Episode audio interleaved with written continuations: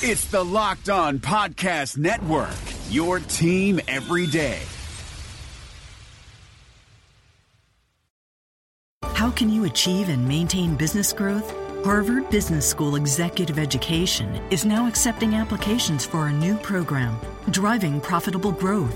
Taking place in Boston from October 25th through the 28th, this program focuses on business expansion and organizational growth strategies that can lead your company into the future. Learn more about this three-day program for senior leaders by visiting hbs.me slash growth. That's hbs.me slash growth.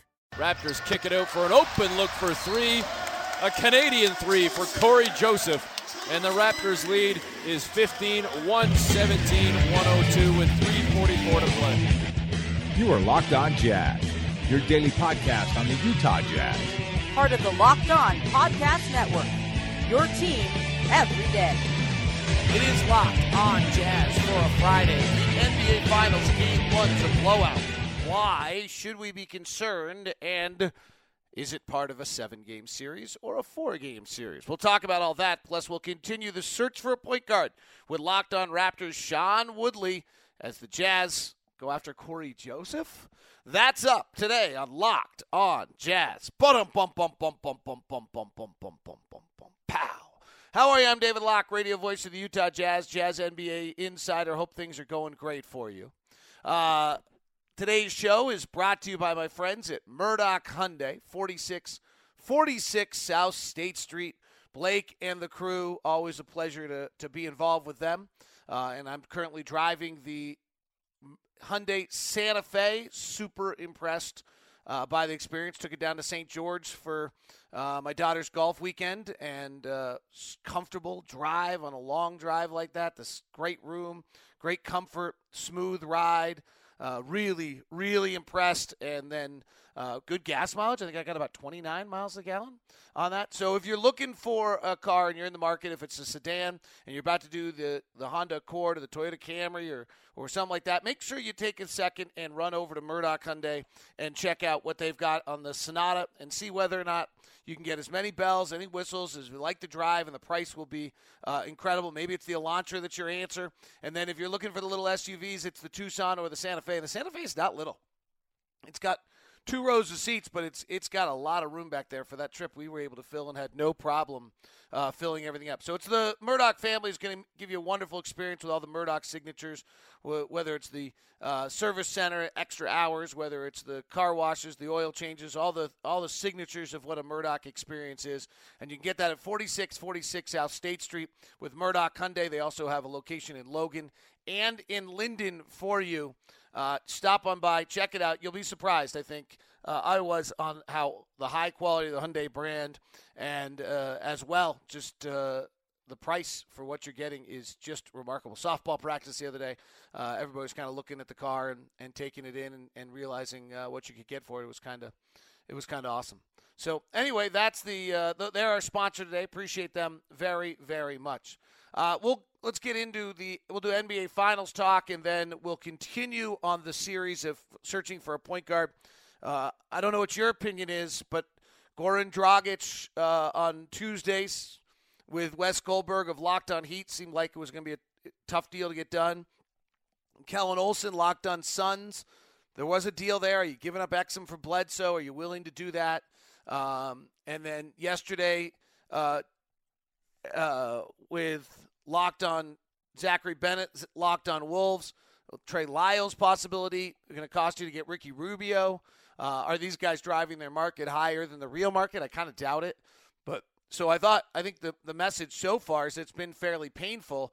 Uh, and I think if none of those deals are accomplished, then I think the next um, the next task or the next step in the process is you go talk to Toronto uh, for Cory Joseph, who's solid but not uh, awesome, and see whether you just you need to probably get something something done.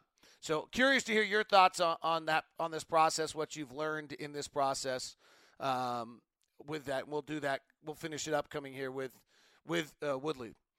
NBA Finals game number one breakdown here. First and foremost, uh, big picture thought I had during the game the entire game felt to me as though they the Warriors were about to run away. I, I, I was watching with my daughter. I kept saying it's about to be 17, it's about to be 20, and at halftime when it wasn't the one and it was only seven, my thought was, wow, the Cavaliers are unbelievably great to have kept this game at seven. Uh, and my feeling was I'd seen the Warriors play that half of basketball and be up 20 so many times. And on this time, the Cavaliers had kept them to seven. It made me believe we might have a game. And then the opposite happened. Then the Warriors just blitzed them in the third quarter. It, the Warriors in the past have had a tendency to blink for a moment or two. They did the exact opposite. They never blinked for one minute, lost focus in this game, and they they were truly, truly awesome. Uh, second one that jumped out, or, or now let's go to the, the micro level. Uh, Dur- Durant's a game changer. We knew it. We've known it all year. To watch it happen in person there, he, it's a game changer. That whether it's the behind the back pull up jumper on the right side, whether it's the three with Tristan Thompson flying at him, whether it's 7 1 leading the break, he's an entire game changer. I mean, if Klay Thompson is as off as he seems to be and they don't have Kevin Durant, they might be in trouble. Instead, Durant is just such a dominant force. He was the best player on the floor by a large margin last night. The whole premise of Cleveland being able to stay in this series is that LeBron's supposed to be the best player on the floor. And there's just no way to combat the Warriors if Durant is at the level he was last night, and he and he has been that way for five or six years. I mean, that's this is why I've made the comment that he may be the second best small forward of all time. I understand exactly who Larry Bird is. I'm not ignorant to that. But this is one of the great scores we've ever had at 7 1 with a skill set that's unequaled. The fast break dunks that he's getting seem very strange unless you kind of understand two things are taking place. One is because the Warriors switch so much defensively, defensively.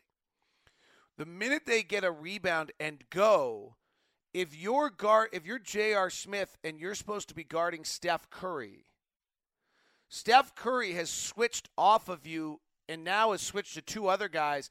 And as you go in transition and you're being taught, make mark up on Curry, mark up on Curry, Curry's my guy, and you're sprinting back, you're just trying to find Steph.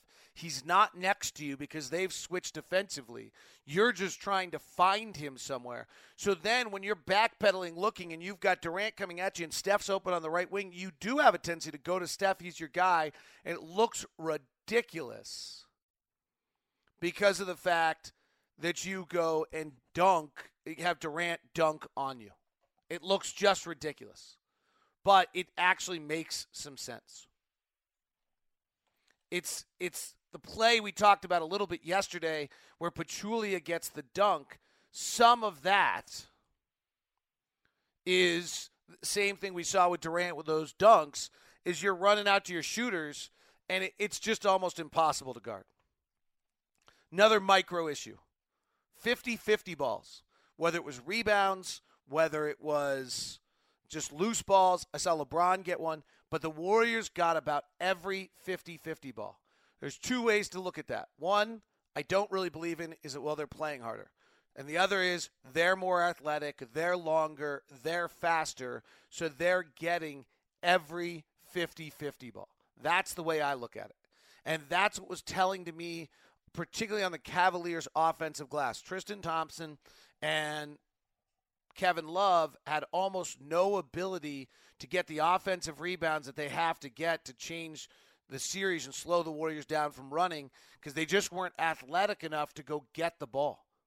50 50 balls went all Warriors, and it's because of speed and things of that nature. The second one, or the third micro item, was the Cavaliers bench which actually isn't when the game got blown out, but this is still relevant for the series, looked crazy slow.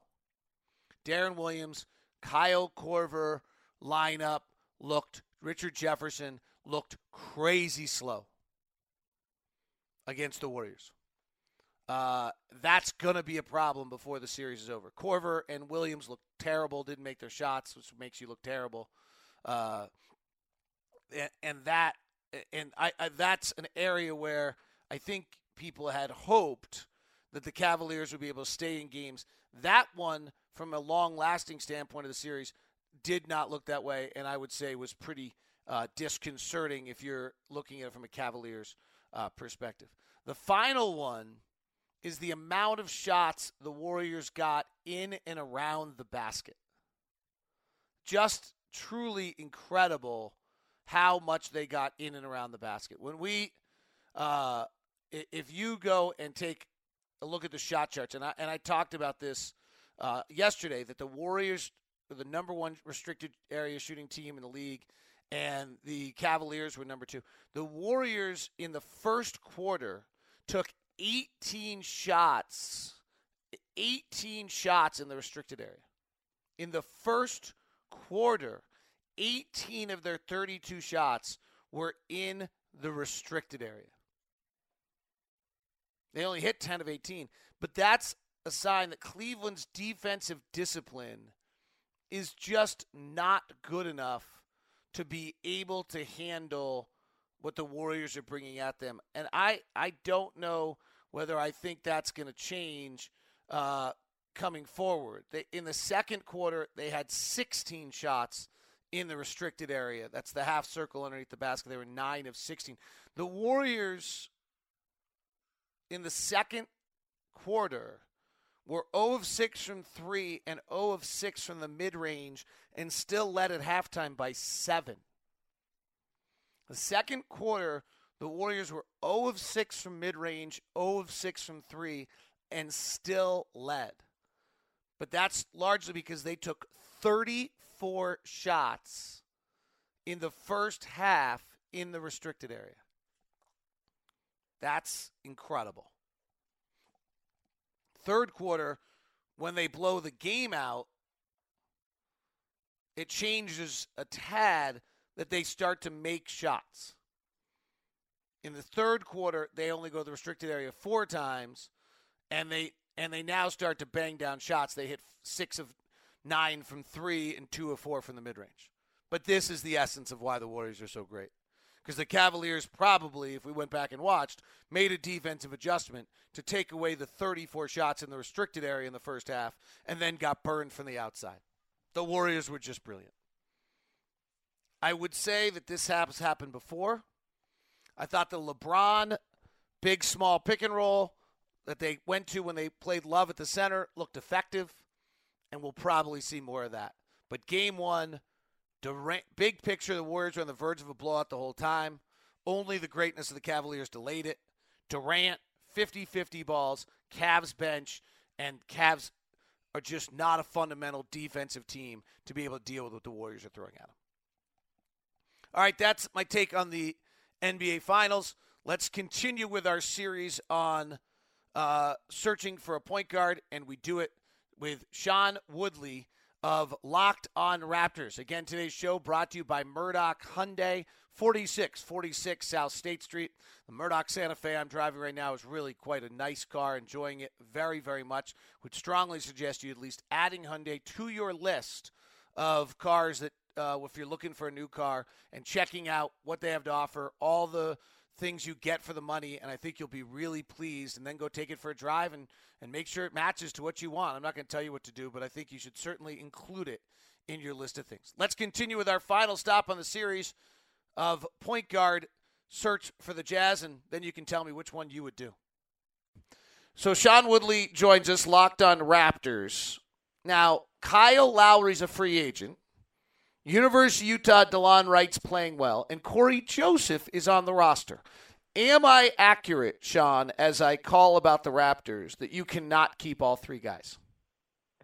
I'm not sure that's entirely true because I mean we saw this season and you know going forward if the Raptors are to keep Kyle Lowry, you know it, it, it doesn't hurt to have that kind of depth on the roster to be able to have guys who can be capable backups, you know, come in and fill in starters roles. Like it's nice to have those guys. The Raptors got really lucky this year, uh, being able to have Delon Wright to come in. You know, he missed the first part of the season, but when he came in and then started to fill in when Kyle Lowry was out, like it was really effective, and it helped the Raptors go 14 and seven without Lowry. Of course, there's an inherent issue if you're building in the idea of like maybe Lowry isn't that durable into the idea of bringing him back, but um, I'm not sure you have to get rid of them, but I am kind of of the mind that if the Raptors are going to try to sort of move the, some of the salary off their books to try to keep the most important free agents they have in Kyle Lowry and Serge Ibaka, and then maybe PJ Tucker or Patrick Patterson after that, then Cory Joseph for me becomes like a pretty easy guy to potentially move.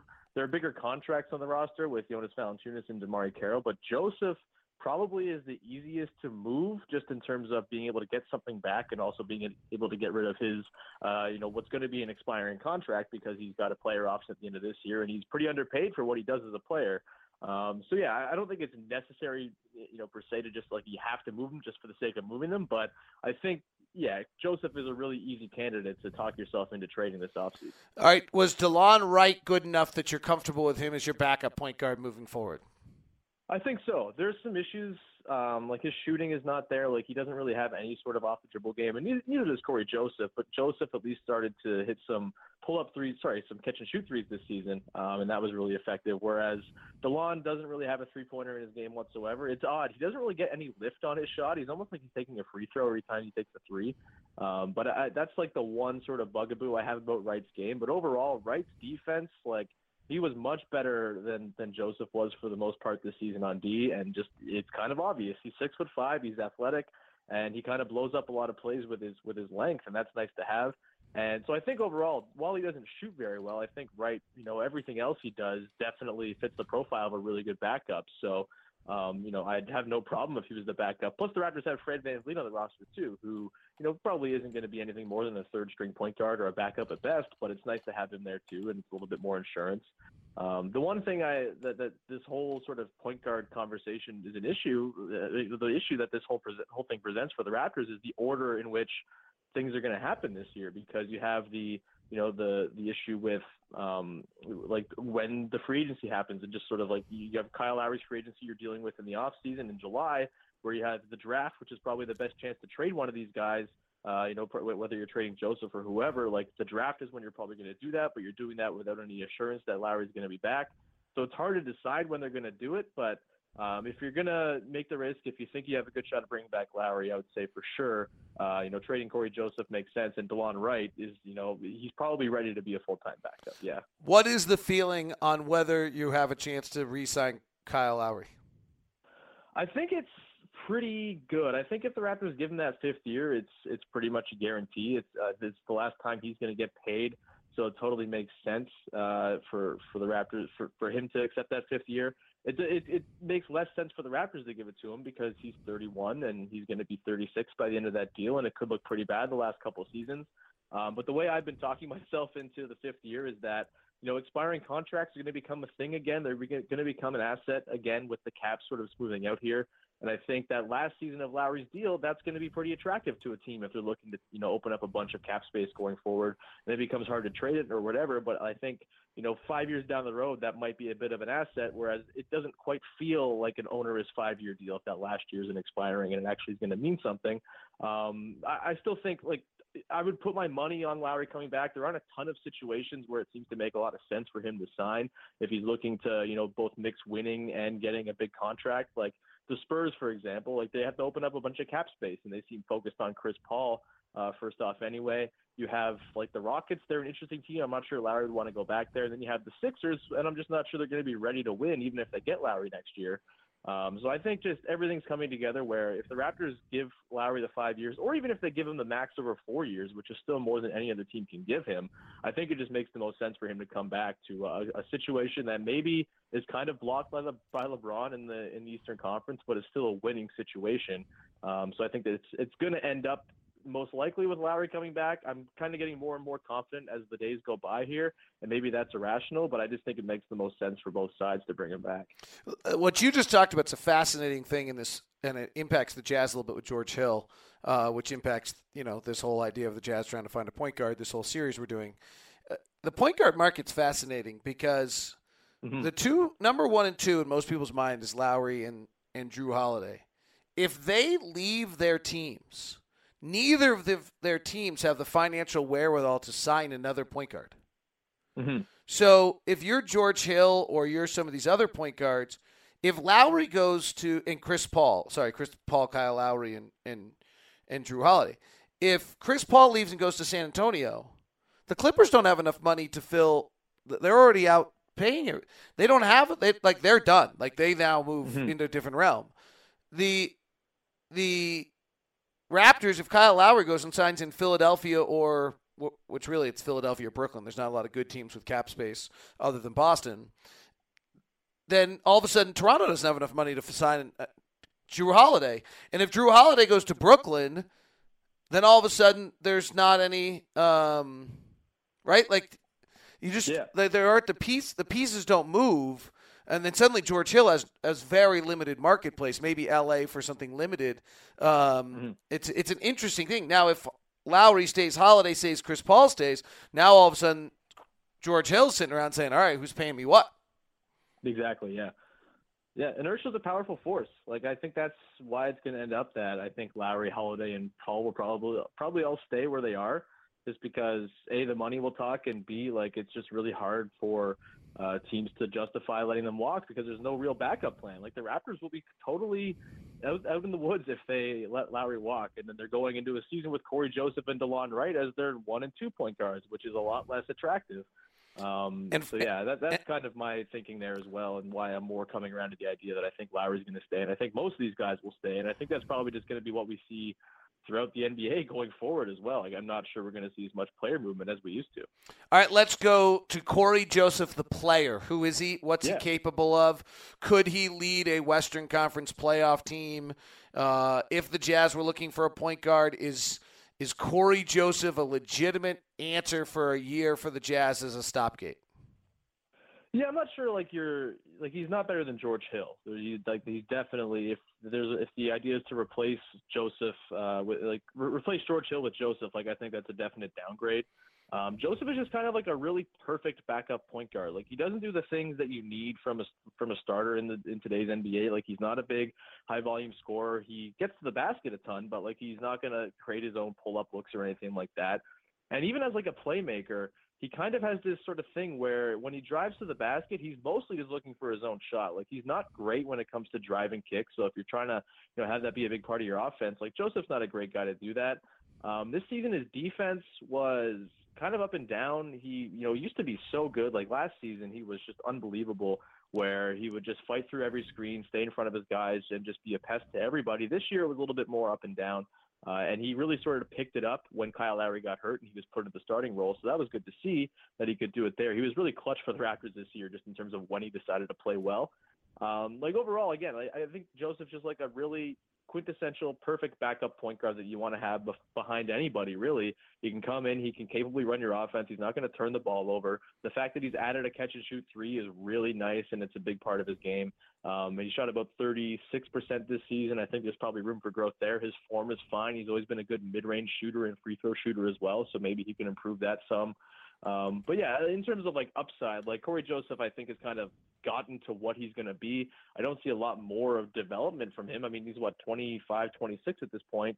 Like he's probably pretty much plateaued as as to what he's going to be for a one year stopgap. If you think like you know Dante Exum is going to be you know the next great starting point guard for the Jazz, and you're okay with the Jazz taking a year where they're maybe going to take a step back, or they're going to rely more on a Gordon Hayward or someone like that to create offense, then maybe you can get away with it. Like I think he's better than Shelvin Mack and Raul Neto. Um, so that like that would be an upgrade over those guys. Uh, but yeah, if you're looking at him to be a replacement for George Hill, should George Hill leave, like that's probably not ideal. But like you could do a lot worse than Cory Joseph at seven million bucks on your roster. Well, let me sell it for a second, all right, and tell me if you think I'm crazy. So Sure. he's your starting point guard. He does defend. The catch and shoot thing you're talking about is real. He hit 47% of catch and shoot threes this last year. Mhm. The Jazz play an equal opportunity offense where Gordon Hayward has the ball as much as Rodney Hood has the ball as much as the point guard has the ball. So he suddenly gets he's really being used as a pick and roll catch and shoot guy more than a traditional point guard. He defends fairly well. He's only 7 million And it frankly opens up the door a little bit for Dante Exum to still develop and not be blocked because Dante maybe suddenly plays 25 minutes a night. And finally, and most importantly, the deal to get him done might be as simple as Boris Diaw and his contract, which can be moved for Cory Joseph, or it could simply be a second round pick for Cory Joseph. Like yeah, it's I, not like yeah. there's no cost. Like n- no offense to Cory Joseph, Toronto is in such a financial bind that the Jazz, if they do it before July one, it's a cap space game where they just Mm-hmm. take Cory Joseph into cap space. If it's post July one, it's Boris Diaw's contract that Toronto then releases him, and there's no cost. I mean, it's it's a no cost acquisition unless you're going to tell me you think Toronto's really going to hold out for something. Yeah, that's the thing when it comes back to what I said at the start, where I'm not sure the Raptors are going to be in a rush to trade Cory Joseph because there are other guys in the roster they could offload to provide themselves more salary cap flexibility. So I'm not sure like they're going to just say, all right, a second round pick and like let's just be done with him and move on from that seven million bucks. Um, like I, I really, I have no idea. Like it's so hard to gauge what the Raptors want to do. They're so tight-lipped as an organization. There's really never any, you know, inkling as to what they're going to do. But the thing with Masai Ujiri is that he's never going to deal from a position of weakness. Um, and I feel like he's always going to try to get the maximum possible value. And I, I'm just not sure he would settle for a second rounder. I think in that that case, he would just look at it and say, all right, I'd just rather have Cory Joseph on my team, even if there's a bit of a logjam at point guard, or even if I need to, you know, get rid of some money elsewhere. Um, I'm not sure he's gonna, you know, just take a loss on a trade. That's just kind of how he's operated over the course of his time with the Raptors. Um, so, so uh, I, I mean, you could get it for a second round pick, probably. Um, even like if the Jazz are looking to trade their late first round pick, like maybe that works as well. Uh, do they have the, the Jazz have their first round pick this year, right? We have 24 and 30, so. Okay, yeah. So maybe if they, yeah, maybe 30 gets it done, something like that. Um, All right, maybe, you, you got to help me out yeah, here. like, are the Raptors not in nearly as big a bind as I think they are? Like I think they're financially screwed. Here's the thing: is that you know Masai Ujiri seems to have the green light to pay any luxury tax he wants, like that they that he wants to. Like if he wants to, um, you know, go into the tax and bring back the entire band, I think he has the green light from that. Like the, the Raptors ownership, for people who don't know, like the Raptors aren't owned by a single person; they're owned by like a telecommunications conglomerate, and actually two of them. There's just the two big telecommunications companies in Canada that own the Raptors and the Maple Leafs and, and a bunch of other teams. Um, and like they just have like an endless stream of money, so I don't think they have any. You know, I'm calling. I'm calling. I'm calling total bullcrap here. No, I. I really, No, I, here's I, why. Here's why. I love you. You know this, right? Um, here's why. You signed Kyle Lowry for 35. hmm You signed Serge for 20, right? Yep. You're at 133 million. Yeah, I don't, think they're gonna have a problem with that. That's And, you that's know, maybe twelve million dollars over the salary cap, and you've let Patrick Patterson, PJ Tucker go. Yeah, I, I, I, honestly don't think money is going to be an object here. Like, I think the Raptors have d- done enough for the last little while here where Masai's got pretty much. I'm not sure they're going to pay that. Like, I don't think they will. I think they'll pr- probably try to offload DeMarre Carroll somehow, whether that's attaching an asset or something like that, or they're going to try to find the market for Jonas Valanciunas if it's not there. And maybe they will just have to, you know, bite the bullet and trade Cory Joseph for, for you know, very little. But um, I, again, I'm not sure money is going to be an issue with this team. And there's the issue of like if you go into the into the luxury tax, like you're hamstringing yourself and you're locking yourself into a team that probably has a ceiling. But that might be the best case scenario right now while LeBron continues to be LeBron. So I, I just I think the green light is there from his side to pay anything. Um, and, and if it means bringing back Cory Joseph and figuring it out later, like Cory Joseph only has one year left on his deal. Um, but yeah, it's a I mean, it is possible that they could just trade him for a second rounder and move on from that money. I just think there's It's a- bigger I mean, isn't luxury tax two point- to trade first? Isn't luxury tax two point two to one? I think so, but like I said, the the money that comes into the two companies that own the Raptors and the Maple Leafs, it is endless, and I just don't think they really care. Um, it, it's it's not like it's one guy who's who's paying for everything. It's you know the, fascinating. the entire yeah it's a it's a weird ownership structure that it, it, i kind of don't really understand how everything works but there's endless money coming in and uh it, it's different than i think any other team in maybe even professional sports the way it works but i, I really don't think money is going to be a, a, a, sort of an obstacle for the raptors as they try to build this team Well, I tell you what, this is why we have the local angles unlocked on Raptors because that's a perspective that Uh, by the way, it's one to one point five for the first five million, one to one point seven five for the next five million, two point five Right. for the next ten million. So if you're at thirty three, the two million each of the two million dollars you're paying over the 121 luxury tax so 12 for those final 2 million you're paying 2.5 to the one i'm i don't care I, I don't care how rich your ownership is they're avoiding that 2 million it might not mean trading Cory Joseph to save the 11 or 12 million we've been talking about interesting really interesting perspective appreciate uh Appreciate the time. Great job with Locked On Raptors. Sean does a great job if you want to follow that show and keep us up to date. Super local angle on it. Appreciate the knowledge. Thanks very much, Sean. Absolutely. Take care, David. That is Locked On Jazz today, part of the Locked On Podcast Network. Rejecting the screen has been retweeted by Kobe, Dame Lillard, and Vince Carter. So it's fair to say you should give it a shot. I'm Noah Kozlov. And I'm Adam Stanko. Rejecting the screen hits your feed every Tuesday and Thursday. On Tuesday, we talk hoops and a little bit of life. On Thursday, we go ISO with a guest. Stories from anyone and everyone who has touched the NBA with tales we promise you've never heard before. Find Rejecting the Screen right now, wherever you get podcasts, and hit that subscribe button.